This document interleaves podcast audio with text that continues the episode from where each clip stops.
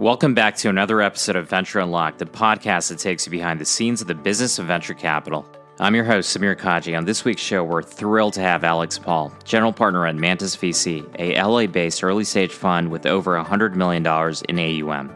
Alex is a great example of someone that has made a significant crossover from another industry, as he is one of the two founders of the Chainsmokers, who have become amongst the largest EDM and dance musicians in the world, with five songs that have been on the Billboard Top 10.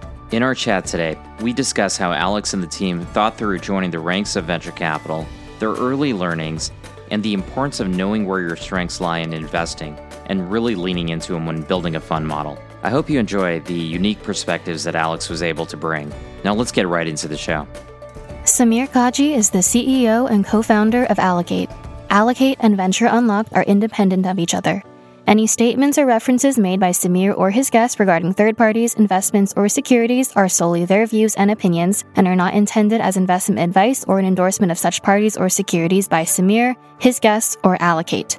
Allocate or its clients may maintain relationships with or investment positions in guests, third parties, or securities mentioned in this podcast. This podcast is for informational purposes only and should not be relied upon as a basis for investment decisions. Alex, it's great seeing you, man. Hey, what's going on, Samir? How are you? I'm good. I'm good. I'm excited about this conversation. And you have such a unique and interesting story. And I, I actually do interview a lot of folks that have made a crossover from a different sector or industry. You've followed a really interesting path in your career leading up to starting Mantis. But maybe a good place to start, Alex, is just going through your background and how you arrived in starting Mantis in 2019. I won't go too far back into the genesis of the Chainsmokers, but I do think there's some relevancy there. And Drew and I met. Our anniversary is actually, I think, about a week away to today for 11 years of Chainsmokers, which is pretty wild. And you know, we met in New York City, probably not far from where I am now, actually. And you know, we got together and we obviously, you know, had these huge ambitions to become some of the world's biggest electronic acts. And beyond that, from the very first time we met, we kind of shared this passion for wanting to be super entrepreneurial from the get go, we were like, and not only do we want to become the biggest electronic act, but if we become the biggest electronic act, let's use that platform to create adjacent opportunities and businesses and things that we're interested and excited about. So we went off on our journey to begin the Chainsmokers. And looking back now with hindsight, I didn't know any of this at the time, but we actually like employed a lot of interesting tactics uh, from growth hacking to crowdsourcing that you know are now kind of commonplace terms that I've learned as I've gotten in, more into venture uh, and just the journey of other people's stories building businesses. Probably about six years into the into the Chainsmokers, we finally had some success. We're no longer broke, starving artists. Our business manager, who's kind of I, I, say the MVP to our team. I think it's so critical, especially for people like myself. We're not idiots. I graduated from NYU, went drew into Syracuse and graduated. But you know, like setting yourself up financially uh, for the future is so important. And I can't tell you how many other artists I've spoken to that they don't even know where their their money is. And I was like, blown away by that. Josh did a great job kind of preparing us for the, our, our, our, own future. And he was like, listen, guys, you know, you're, you, are you are kind of in a great place financially. You own your homes, you're diversified your portfolio. You know, you have this huge platform and you have a ton of inbound interest from different types of people and companies that want you to potentially participate and partner in. And he was like, you know, I'm not going to tell you what you should or shouldn't do here and i'm happy to help guide you through this process and vet these different opportunities. But you know i would think about it the same way alex that you told me how you think about buying art which is like don't buy things for the promise of it becoming a multi-million dollar painting. Buy it because you love it. You know you're gonna have to live with this thing in your home. There's a good chance that it won't be worth a lot of money in the future. So make sure that you're passionate about it and you can look back fondly on the experience at least of, of owning or being a part of that journey. So we began to start investing but it wasn't long before we kind of realized that we were the victims of adverse selection. And maybe victims too strong a word, but kind of the reality was, and uh, I didn't realize at the time, is that you know with cons- CPG consumer related companies, the most important K- X factor in their success is distribution and marketing. And so naturally, as an artist or an athlete or actor, or whoever, that's kind of the bread and butter of our whole platform. So there's this kind of alliance between our two worlds that you know is uh, frequently sought out. So for the most part, that's kind of the kind of companies that we were being sent and looking at. But simultaneously, I'm reading the news about companies like Palo Alto Networks and Stripe and Robinhood and so on. And I was like, damn, why are these companies not emailing us to be a part of their journey. I didn't really know at the time, you know, what to do so much, but we were very fortunate. And, you know, I'll kind of stop after this because I could talk all day about this stuff. But that's part about being the Chainsmokers is really just our ability to have met so many great people throughout our career, you know, and we've never approached those relationships transactionally. We've played shows for every Fortune 500 company on the planet, every rich guy or woman's daughter, sweet 16 or bar mitzvah. And going into these shows, we're always, who are these people? What can we learn from them? You know, I have no like actionable thing that I want from them right now. But if we can become friends with them and accumulate their knowledge, and maybe one day there'll be something really relevant for us to work on or help us with. And so, you know, the reason I bring it up is because a couple of those people were like Brian Chesky from Airbnb. I give Drew Houston from Dropbox a ton of credit, Justin and Daniel Kan, uh, Michael Seibel from YC. And, you know, we became really close with them. And they were like, guys, it's very clear that you have this real passion and interest in technology and investing. I don't even really know or want to know what you guys have invested in so far, but I'm just going to go out on a limb here and say that it's not as good as what it should be. You guys have this superpower where you can kick down doors and build bridges and connect with people that other people can't. And I just feel like you're selling yourself short. And, you know, we're sitting here in front of you telling you right now that we would have loved to have had you as investors in our company at any part of our journey.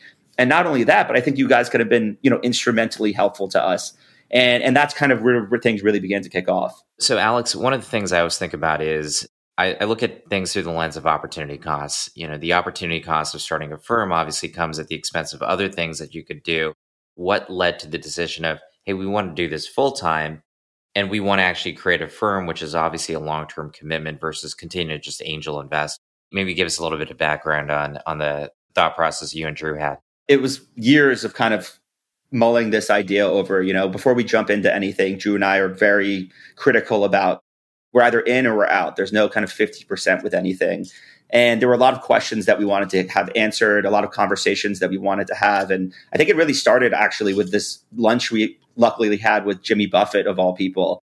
Uh, we weren't friends with him before. We got connected with him, and we were lucky enough to, you know, sit with him in LA and have a great lunch. And you know, at that lunch, I was asking him all about his like Margaritaville empire and kind of how he had the idea and the evolution of it. And he was like, listen, I'm buying, I'm building retirement communities now for my fans. I've created this business model that has served my fan base throughout my entire career. And it's always aligned with the core values of my music platform being Jimmy Buffett.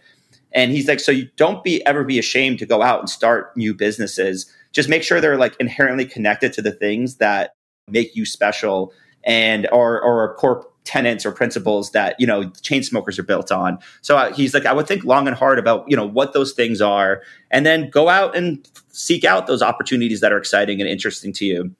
Obviously venture wasn't like oh we should do venture then. But in through our angel investing through these conversations with different people that we had met through our lifetime it kind of became more clear that some of the most powerful parts of venture are just like the relationships, the network, the connectivity, and just most importantly, just the the work that goes into it and and the willingness to do that. And and from our perspective, like we love hosting people, we love connecting people. The you know we've never been the smartest person or best musician in any room we've been in, but our, our work ethic is really what has what has allowed us to succeed. And I love the idea of kind of using the accumulated knowledge, experiences, and things that we've built over the years and paying it forward to different founders. And we kind of got a taste of it in our angel investing. I remember, you know, you get a call from a founder being like, Hey, do you know a buyer at Whole Foods? You know, we're trying to get on a shelf there.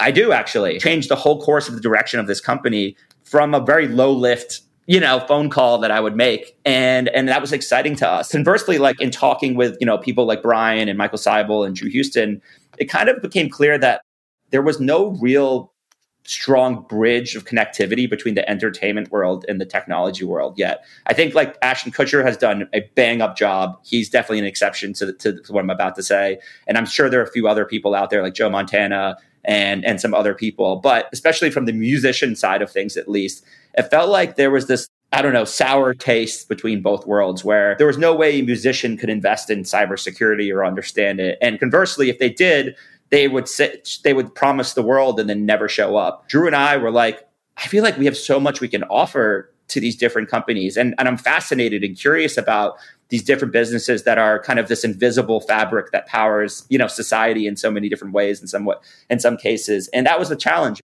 I like this idea. Like, what if we can build the first real venture fund coming from the entertainment world, leveraging all the things we've done and come into venture? And I don't want to look and feel the same as a Sequoia. You know, it's going to take, and by the way, I like, I hope one day people will put us on the same level as them. It might be a hundred years before that happens, but you know that's the goal. But I, but I, I don't want to look and feel like them. But I reputationally want to be thought of like them. But what if we come in here with kind of a different perspective, a different outlook, a different a set of values and things we can impart on these founders and do it in a complementary way that can really help people grow? Going back to kind of the initial question, like it wasn't kind of clear to us how we knew it was going to take a lot of work. I didn't know how much I was going to love it. I didn't know how deep and successful it was going to be by any stretch. But also, you know, we're super self-aware, Drew and I, and a big part of a Chainsmoker's success has always been about putting the right team of people together that are hungry and excited and willing to go the, to the same lengths that we are to, to accomplish these things. And doing so, I was like, I I think I'm great judge of character. I can look at someone and determine whether they have the gusto or grit to like pull do something special. But you know, I've never read a data room before in my life, and I'm certainly not a tradition have a traditional venture capital background. Even operationally, while we built you know a multi hundred million dollar business,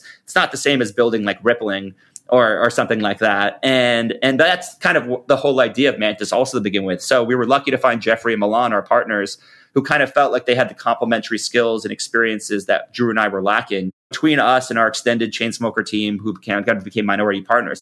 I think we have foundationally something, at least something to begin thinking about what Mantis could become. Not thank God for COVID. We really used our time that completely decimated our main business in music to like build and start Mantis because we needed those two and a half years to have the t- 20 hours of conversations a day with different people to really understand what it takes to be successful. What are the things we should be thinking about, looking out for? When you think back on all the successes of the Chainsmokers and going from playing in really small venues with maybe not a lot of people to being on the main stage along with some of the best acts in the world, and you think about venture, you're starting over in many ways. And I know you and Drew went through this long term thought process of how do we get to be on the main stage in venture. But at the beginning, uh, I'd be curious to hear some of the early pieces of advice you received from some of your advisors. And I know both of you spent a lot of time with VCs. So maybe you can unpack some of the uh, the early things that guided launching that first fund three things kind of jump out to me. I think the first one is just this. I remember this email that got forwarded to me when we launched or announced that we were going to be doing our first fund. And it wasn't a nice email. You know, it wasn't to me directly. It was like, the Chainsmokers are launching a fund. This is the end of venture. And I was like, I didn't get mad about it. I, I used, you know, I was very motivated by it because I actually understood what they meant. I understood that if you just followed us on Instagram, maybe you wouldn't understand how serious we are about this or the types of people we are. I also understood that a lot of bad blood had been created before us through other you know partnerships and relationships. And and i wanted people to really understand that we respected the work that of all the people that had come before us and the people that were working you know now in the space. And so part of what i mentioned before about doing eight to ten hours of calls a day with everyone and anyone that would speak to us was like how i imagined like moving into a cul-de-sac. And you know and people are like oh my god the Chainsmokers are moving in his neighbors we're never going to sleep. And I wanted to come in and have real serious conversations with people to listen to them and also hopefully convey just how serious we were and the type of people we were in the space. Another p- part and probably some of the most helpful advice in terms of framing our strategy as a fund came from you know a mentor of ours jim coulter who's the gym, chairman of tpg he's been like a you know father to us in so many ways and you know we came to him first to kind of like get his perspective on what he thought about us potentially doing this was. He gave us a lot of advice but the one piece of advice that really stuck out and it sounds condescending but I, it's just our relationship. I swear it's not. But he was like i love this idea. I think you guys do have unique access. I've gotten to know you over the last six years. You guys work incredibly hard. You're very thoughtful. And if you're excited about this, by all means pursue it. But my one piece of advice is that make sure you're investing with adult, an adult at the table. And, you know, that sounds like he's calling us kids and that, you know, you're kind of like need supervision or something like that. But, uh, you know, what he really meant and what at least I took away from it is that he's right. He's like, there are so many people out there that have so much experience in this space investing operationally or just on the private equity side or whatever that you'd be foolish not to leverage your ability to build those connections with these people and invest alongside them. Instead of coming out here firing out of the gate pretending like you guys are know-it-alls which we never have ever thought we were be a collaborative person. You know in our music collaboration's always been you know our most sex- successful touch point. So why should venture be no but different? Don't come in here and put your frame yourselves as competitors to everyone. Frame yourselves as the collaborator the preferred partner the companion to everybody. And through that you'll have the ability to learn and grow and and be a part of the best opportunities. Because like i would if i was a founder and it was like i'm sitting there it's me and alfred Lin, you know and i'm like you got to pick one of us. You'd be a fool to pick just you know like and maybe you know that's not maybe the case for everything. Certainly like alfred has decades more experience and he brings something operationally to the table that i don't know yet by working with Alfred instead of against him, we have the opportunity to learn his playbook, to understand the values that he brings. And then hopefully, you know, the idea with Mantis is that we do stuff that he can't do. Collaboratively, we give our founders the most holistic level of of uh, you know opportunity to go out and build what exactly what they want to build. Yeah. So when you think about this uh, value system of, and it's largely the networks, the relationships you've built that you can bring to bear to the the different companies that you're working with and it's not just cpg or consumer it's all across in terms of the type of companies. You know as you go back to that 2019 and it, right before covid you launched fund one i think it was a $35 million fund and you have this thesis that you're going to be this great collaborative partner with all these great founders and, and great vcs as part of their cap table. How did that first fundraise go? Because I, I remember 2019 still in a very hot period. In fact leading up to the hottest period that we saw in 2021. But there were so many emerging managers coming to market. You're raising capital coming from a non traditional background. Milan and Jeff having some experience, but ultimately there wasn't a lot of track record with the four of you together. How did that first raise go? And what did you learn during that process? Well, thank God that Drew and I have been nice to everybody throughout our career because I think that played a huge role in it. First of all, I remember when we were having conversations early on and we were trying to decide how much capital we wanted to raise. And someone was like, 100 feels right. I was like, 100? That's a lot of money. Maybe we shouldn't start there. Let's start low. And if we want to exceed that number, we feel good about it. Kind of re- obviously re- went back to the drawing board, thought long and hard, and picked 30 as the number and then, you know, winded up at, at somewhere around 35. Going out, it was funny because I think we started initially in February or going to start in February of 2019. And COVID was just ripping. You know, it just started to like scare the shit out of everybody. It wasn't like the the market was in that tanking phase before it like bounced back. Going back to Jim Coulter, we called him and we are like, "What do you think? Should we just?" He's like, "Pump the brakes. We don't even know if there's going to be a world anymore at this point." So there's no point in fundraising until we have clarity around what the economy is going to do, if we're all going to die. A lot of like question marks right now. So we chilled, we chilled, waited, and then around I think it was like mid-April it was pretty clear that things were bouncing back uh, in a really major way. And so we began the process again and went out. I was really shocked by, first of all, how vast our network was, but how awesome everybody was to the idea of us starting something like this. Throughout our whole career, you know, I mentioned we met all these amazing people and honestly, like everyone has always been like, what can we do together? What can I do for you? All you guys do is take care of me and help me. And, you know, you're great friends to our family and us uh, is there anything that I can do for you? And we're always like, no, no, just hang tight. It's great to know you. And and then finally we were like, I have something. You know, I have something that I can ask for, from these people from, and and totally cool if they say no and this isn't their cup of tea. But we started going out and you know approaching those various people, and I couldn't believe how supportive they were of the idea. I always laugh now because part of me feels like it was like how much of it was charity versus like a belief in what we were actually doing. I didn't have the answers at the time, but it wasn't until we went out and raised our second fund that not only all that all those people come back in again, but half of them doubled down. And then I was like, oh, so these people actually do believe in what we're doing and they see the progress. I, I give those people, you know, a ton of credit because Fund One was like a science experiment, very little discipline across the board. We were making compromises on which rounds we were going to jump into. It wasn't so much that anything was, we weren't out here like shooting from the hip, but it was like, I think we understood that we were like a pledge in a frat or something. We were going to have to take the trash out, compromise on ownership. We were going to have to, you know, it was more important to us that to be a part of the best team than to not be a part of it. Goal was like we had to show people that we could bring value to the equation.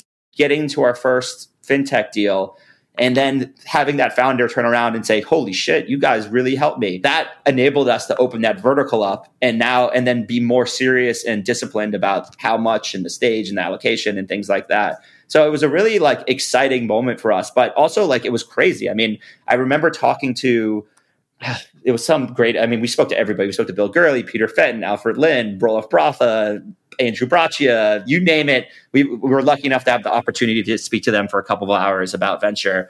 And everyone by the end of the two years had contradicted each other. There was like very little cohesive you know ideas like people were you know but the things that i really walked away was like your your best investment that you think you have is going to become your worst and your one you like think is your silliest will become your best they're like people things change overnight but there was so much you know wisdom imparted to us of just about how obviously important ownership is, but that only becomes clearer when you're in the winner that you wish you owned more of. And then you're going to have plenty of losers that you wish you didn't own as much in, you know, as a result of it. So they're like ventures like experience, you know, they're like, it's very hard. I can sit here all day, write down 30 rules for you. In fact, Michael Seibel literally presented us 10 rules about venture. Uh, and they were very I don't know, want to say like contradictory to like what you would imagine from the YC, you know, head of YC. Invest in companies that don't need your help. That was like the sort of thing that he was. And he's right, by the way. One thing that really stuck with us from an advice standpoint was just people were like, you know, time diversification is important. And they were like, don't rush decisions. It's important to do research and diligence. But then we were thrown into this 2019, 2020 period where I don't think any, I don't think there's a single investor out there that at some point didn't make a, an investment decision within a 12 hour period about a company. And so we were all, I was like, I thought we were going to have like weeks to make decisions. I'm on calls with founders telling me I have 45 minutes to get back to him. And, and that was really scary and kind of weird, a weird experience to get into for our first time in venture. What were some of the biggest learnings? I mean, you, I, I do agree that when you're first doing it, there's a model that you're continuing to build in terms of how you invest, how you make follow on decisions, the ownership, when you flex outside of the normal parameters, when you don't. How do you be disciplined on check sizing, pace of investing, all those things? What were the biggest lear- learnings from fund one to fund two from an investment modeling standpoint? So much. I mean, I think we're very self-aware and self-critical people and i think you know we did a i don't want to call it soul searching but like we knew we were going to have to kind of come back and look at what we've been doing and create process and structure at, to our investing. Build out a team to help do that and support that. You know you know we're speaking to these other funds and you're looking at the things that they practice and you're like we have to instill this. We want to continue to have the magic that makes us special but i i don't i think discipline is very important. It's like kobe bryant in the gym. You gotta have these sort of boundaries and guide, guiding principles and, and processes to, to formulate as you're thinking.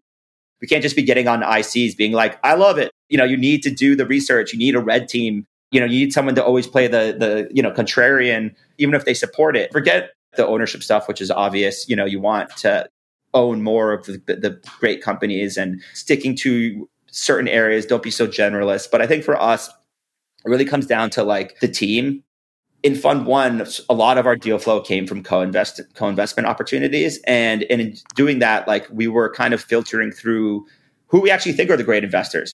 Every there are great funds out there with great eh, specific investors, but it doesn't mean everyone at that fund, even if it's a tier one, is actually the best investor within that vertical. So, you know, identifying your computing, not falling into this herd mentality that just because some tier one fund sharing you something that it's actually good. You got to do the work yourself and and in doing so you know you grow and, and eh, a lot more as a fund and and begin to formulate your own ideas around where you think you should be investing. And and again like prioritizing the the founder was just like the best thing that we could have ever have done. We understood that our survival as a fund really depended on us adding value in a way that literally had a founder you know would have a founder say holy crap i am so glad that i let these guys these people invest. And because they we needed them to be our promoter to the next opportunity. Really take building out a team to focus on that area specifically in ways that may you know continue to distinguish us from you know the other funds that exist out there. Because we never wanted to feel and look the same and we still continue to, to this day don't want to. Hiring steve was one of the best decisions we ever made um, and he's really been you know an instrumental person on our platform team that's like built out you know these incredible pieces of value that we can bring to our founders and how do you think about sort of the the value piece? Because you you mentioned, I think at the beginning of this conversation, you're and you're right. There's a lot of VCs historically that have promised the world to founders, and then once the investment's made, sometimes the value is either episodic or it's not actually necessarily real value that's tangibly changes the direction of the company. How do you think about that value? Because, you know, when you say putting the founder at the center, it's really driving this great net promoter score. So you're helping them with their companies, but it's also them sending you other companies and other founders who say, Oh, I heard you work with Mantis and Mantis is a great fund. You should definitely take their money. Like, what are the, the key value drivers that you think are important? To tie off the last question, leading that, like we've invested in a couple companies where like we can't add value. Like I don't know what to do for this company. And they're doing some of them are doing great and some of them are doing okay and some aren't doing okay. But it's like so frustrating to just be a passive passenger. It's one thing to be like, I can help you. And the founder's like, I don't need your help. But it's another thing to be like, I, can, I actually can't help you and you need help and and that is a really frustrating experience and you know does absolutely nothing for us as a fund you know and it's okay like i think we're always honest and upfront one of our first investments was this company dandy a back office dental software company incredible founding partners you've been in college together they've they've been friends forever one's super technical the other one's great leader kind of community builder sales salesman for the business and i remember speaking to them and i was like guys like human capital had put us in touch with them. And I was like, God, I love this company, but like, what can I possibly do for them? You know, I can sign my dentist up, but I collectively we have four dentists between all of us. I don't think that's going to really drive move the needle for them. And they were like, and I was like, guys, I'm really, you know, I'm stressed out because I want to invest, but I don't know, I don't want to be dead weight. I really need every investment. You're a third investment. You know, I need you to turn around and kind of help us get the next one. And they were like, listen, we're in the dental space. It's pretty cool to have the Chainsmokers on board. That will help us. And I was like, I don't really like signaling as a value add perspective. That should just be a given. That shouldn't be the actual value that we're bringing. But listen, like if you guys are comfortable, like let's talk every two or three weeks and through our conversations, maybe we'll come up with some ways that we can add value to to what you're doing. And it was quickly apparent that they were, first of all, growing exponentially fast. And, and with that exponential growth, all sorts of problems were popping up because they couldn't manage the growth properly. They needed to hire, you know, excellent people to, to facilitate and direct all this growth most effectively need to go. And so they kept hire, you know, going through these interview processes and losing out great candidates on the one yard line to other maybe more sexy software businesses and they were frustrated. And I and I remember speaking to them, and I was like, "Hey guys, like when next time you have someone that you're excited about, why don't you just shoot me their name and number and anything you've learned about them in the process, and let Drew and I call them." And just tell them about why we love Dandy, why we love the culture, what we think about the opportunity, and and maybe it works. And we've done this for them like a hundred, over a hundred times and it's worked maybe 97 of those 100 times. I didn't know that this would be an effective thing. They're not like, I mean, you know, it's like, it sounds like a cameo. We're investors, so it's not. We have a really funny way of kind of hammering that point home. But, you know, it's like some reason we've been able to really help change the fabric of this company and allow them to, to really you know harness this growth in the right way and make the hires they want to do and you know that was through conversation and being connective. And i think that that's what who we are. You know i always tell founders we're like your bloodhounds. Like think of us as that utility bloodhound player that's like i'm always going to be checking in. I'm always going to be down to be in the trenches with you. We sit at a different cross section than other investors out here. So like think about it in that capacity. And a lot of these seed and series a companies which is where we invest there's you know a cold start problem which is like how do we get our first design partner? How do we get our first enterprise sales customer? How do we build the story around our business that separates us from anyone out there that's building in the same space? That's where i think we come in because drew and i we you know we, we played shows. We built close relationships with so many of these different people they want to talk to and we can facilitate these introductions in a much more effective way.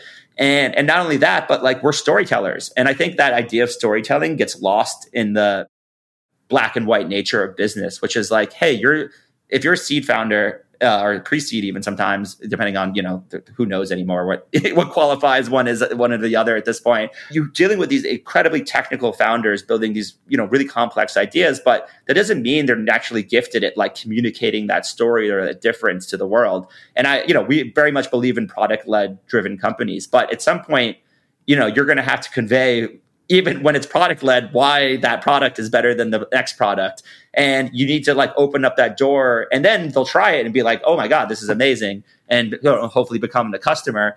But for us, it's like crafting that narrative. That's what I want Mantis to be known for. You know, I want to be known for our experience in go to market motions that encompass everything from sales to marketing to store, you know, the, the narrative around what your company actually does to, you know, and all of those things are so important because they ultimately lead to you either signing up your customers, to hiring your first employees, or even compelling your next investor to be a part of that journey. Now, looking back over the last four years that you've been in business and you've had a couple funds that you've invested in, and you've been in the trenches with LPs, founders, co investors, presumably you've learned a lot, not just on the investing side, but also building a firm. And when we always talk about investing in a firm, we're always thinking about the firm as a company and you've been building brand, you've been hiring people. I would love to hear what do you think you got the most right over the last four years? And maybe some of the things that you got the most wrong we pride ourselves on our communication and transparency. I mean, that was very important to me with our LPs that we're accountable. Like we're musicians. Like I'm sure they think we're like never going to send an update or we're going to be willy nilly with everything. So like dotting our I's, crossing our T's, hiring the best accountants and auditors, making sure that we look and feel the best that we possibly can. And I'm an investor in 10 or 12 funds myself. And I'm always like shocked by the level of communication and clarity around the updates that I get. So I wanted to establish like a r- relationship of trust. And I think like someone like, uh, uh, Warren Buffett, you know, this is like a pillar of why his success is is his the trust he's built with his investment community.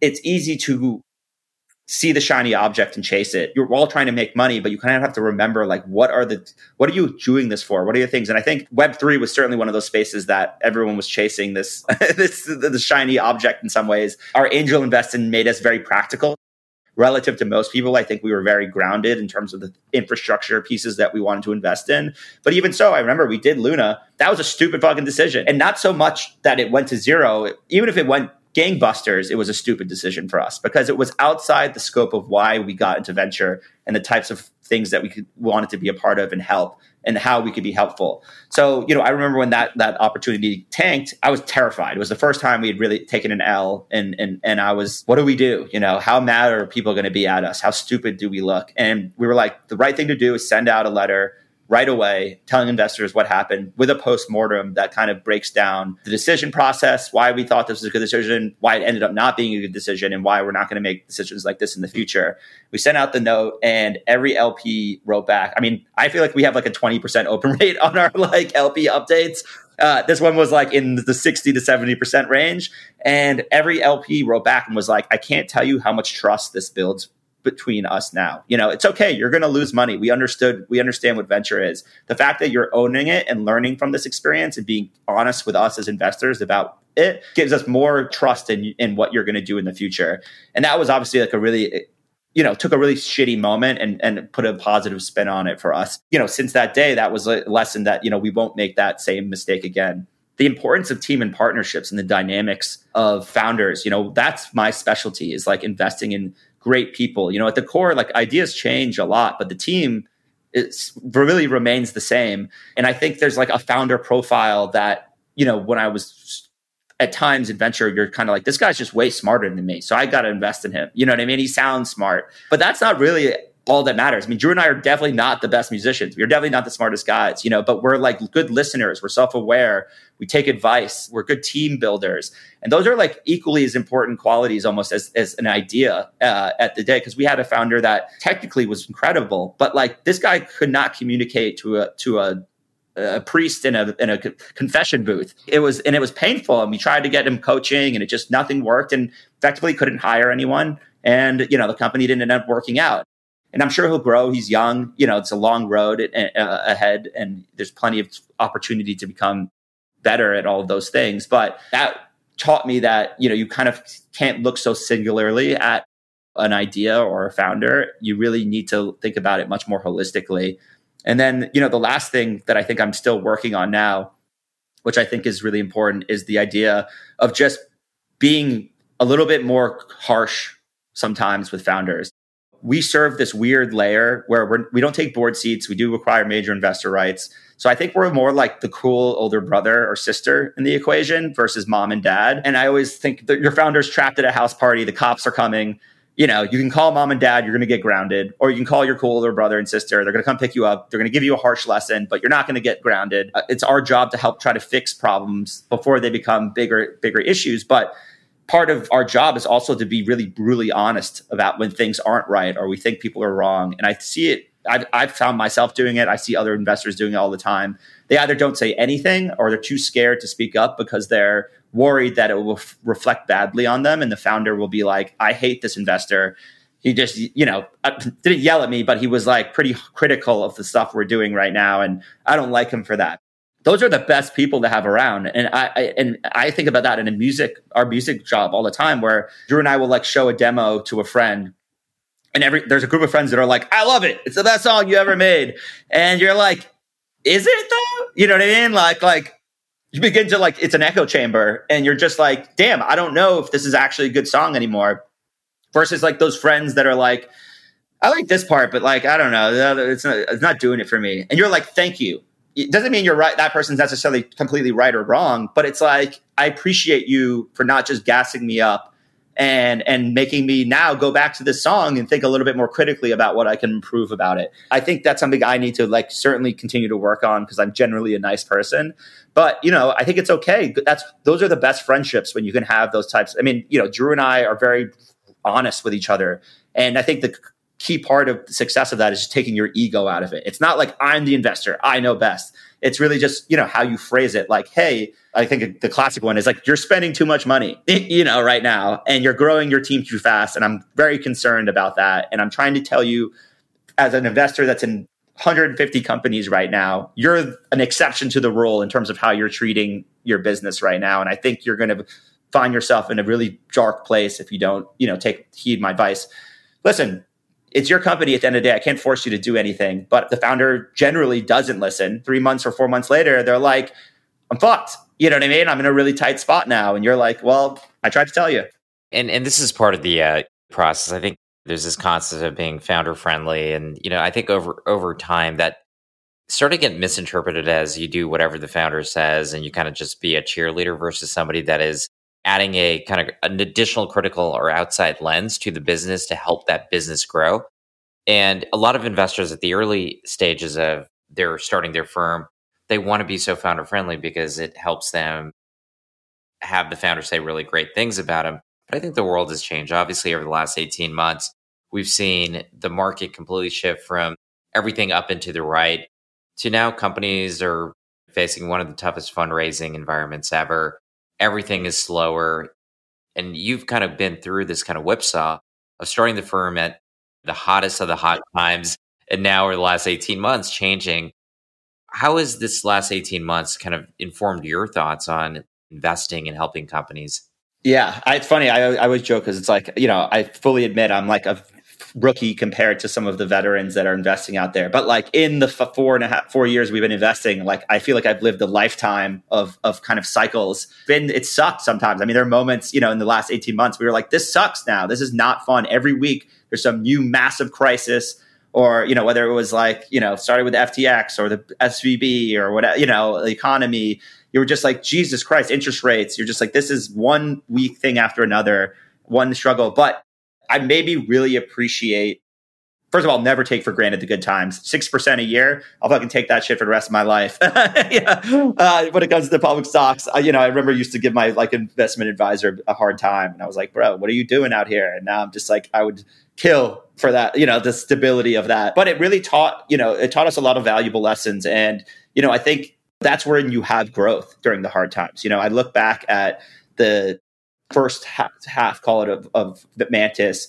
And I remember, I remember like, uh, I don't know if it was like Peter Fenton or someone where they were just like, you know, most of your portfolio is not going to go on to even raise capital, let alone become, you know, a fund returner situ- scenario.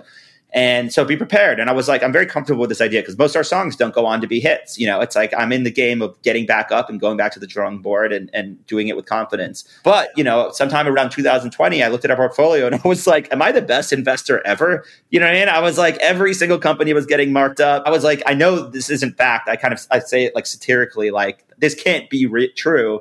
But this is what the portfolio is reflecting right now. So this is kind of wild. And obviously, you know, the last 18 months have been, you know, a sobering experience where they're absolutely right. Like we've lost a handful of companies. Some companies are struggling. In talking with founders and working with the, you know, the companies, it's like there was too much so much bullshit out there. You know, it was like there was a moment where I was like, I just need an idea and I could go out and raise a hundred million dollars. Like, you know, I was like sitting in my apartment, like, what can I think of that, you know, I can go out and raise capital for because somebody's just going to give it to me. And I think that mentality is completely the wrong way to be building. You know, that idea that there's always going to be another million dollars no matter what at the end of that rainbow. You need to build, and it was so refreshing to begin to speak to founders along the lines of like, hey, we're going to be profitable by our series A based on this model. Whether or not, you know, they obviously got to go out and actually do that. That mentality was so much more appealing to me as an investor because it wasn't, you know, growth at any cost. I understand in some ways like companies like Uber and things like that, like they needed this these huge capital injections to get to scale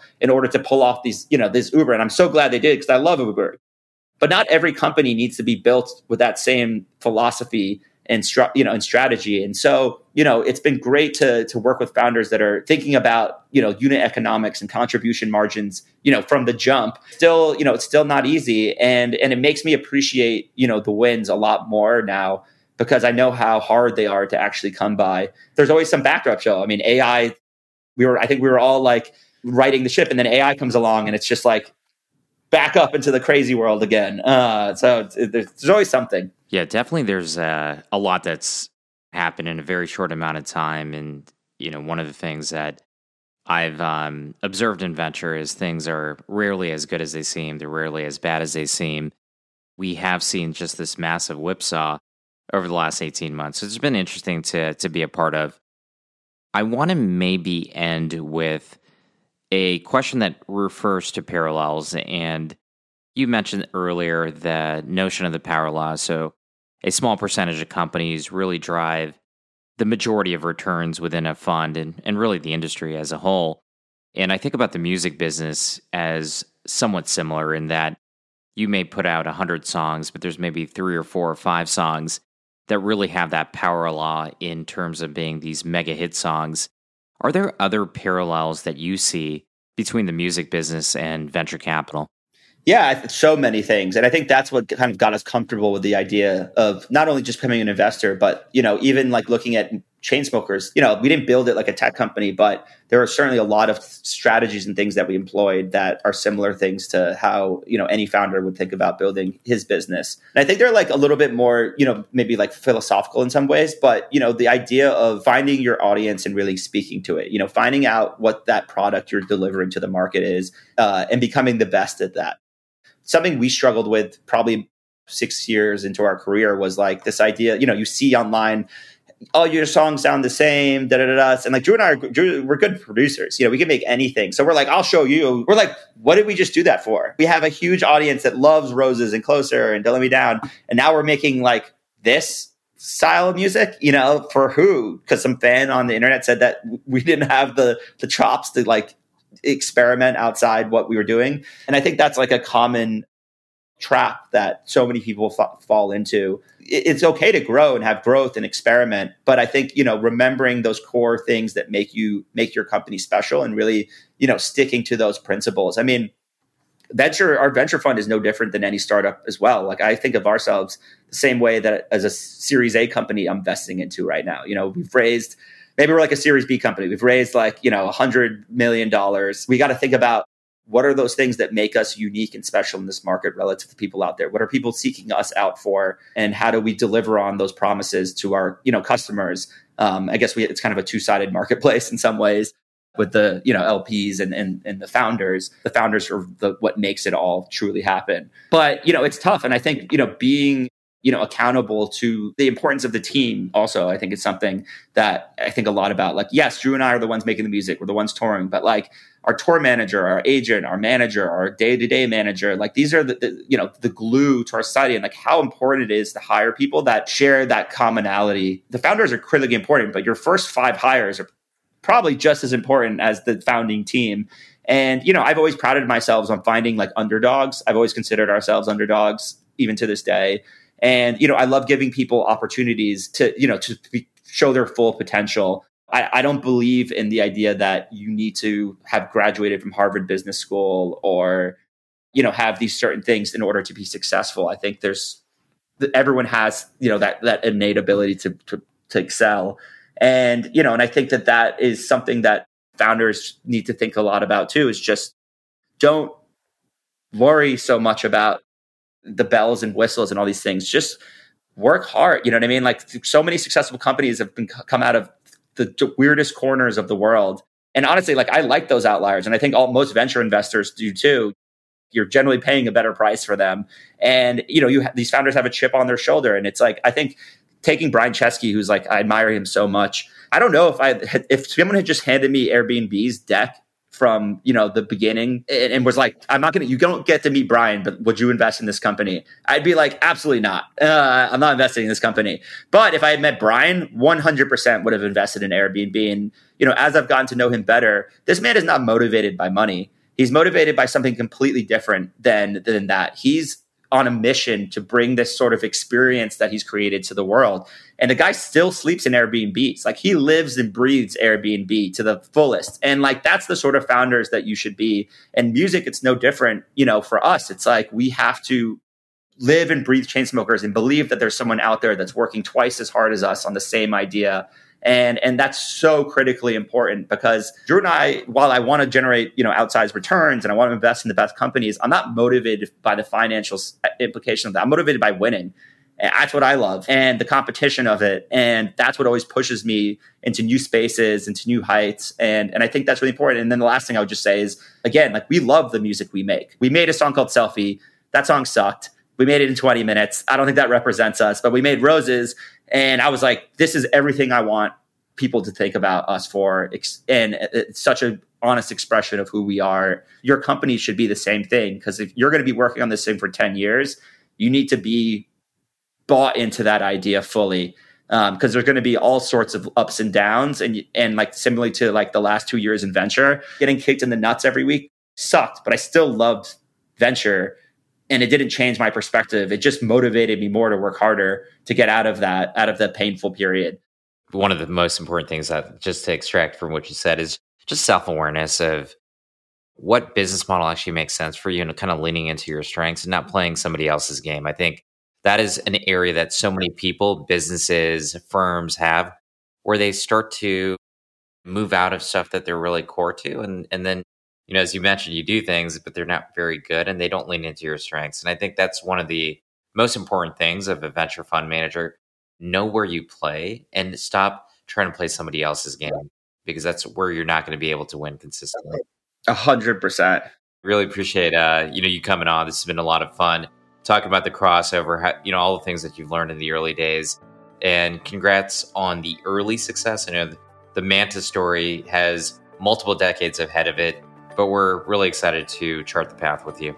Thank you, Samir. I appreciate you letting me come on here. Thanks so much for listening to another episode of Venture Unlocked. We really hope you enjoyed our conversation with Alex. To learn more about him or Mantis VC, be sure to go to ventureunlocked.substack.com for detailed notes on the show, as well as my ongoing commentary about the world of venture capital. Venture Unlocked is also available on iTunes or Spotify for download and while you're there, please leave us a rating and a review as it really helps us out. And don't forget to hit the subscribe button in order to get each and every Venture Unlocked episode as soon as it's released.